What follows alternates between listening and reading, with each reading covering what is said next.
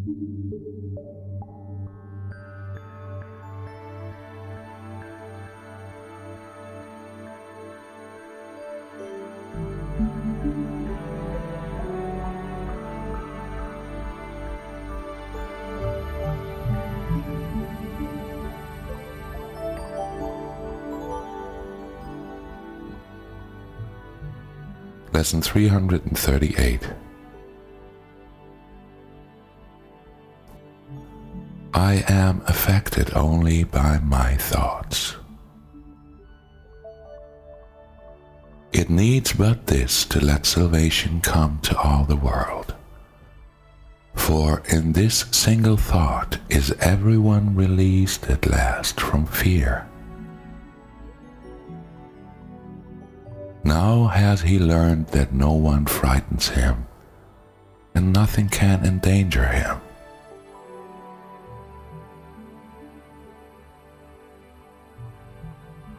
Has no enemies, and he is safe from all external things. His thoughts can frighten him, but since these thoughts belong to him alone, he has the power to change them and exchange each fear thought for a happy thought of love. He crucified himself. Yet God has planned that his beloved Son will be redeemed.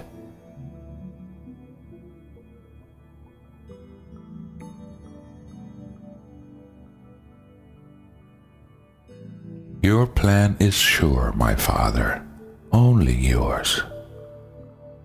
All other plans will fail, and I will have thoughts that will frighten me until I learn that you have given me the only thought that leads me to salvation. Mine alone will fail and lead me nowhere. But the thought you gave me promises to lead me home because it holds your promise to your son. I am affected only by my thoughts.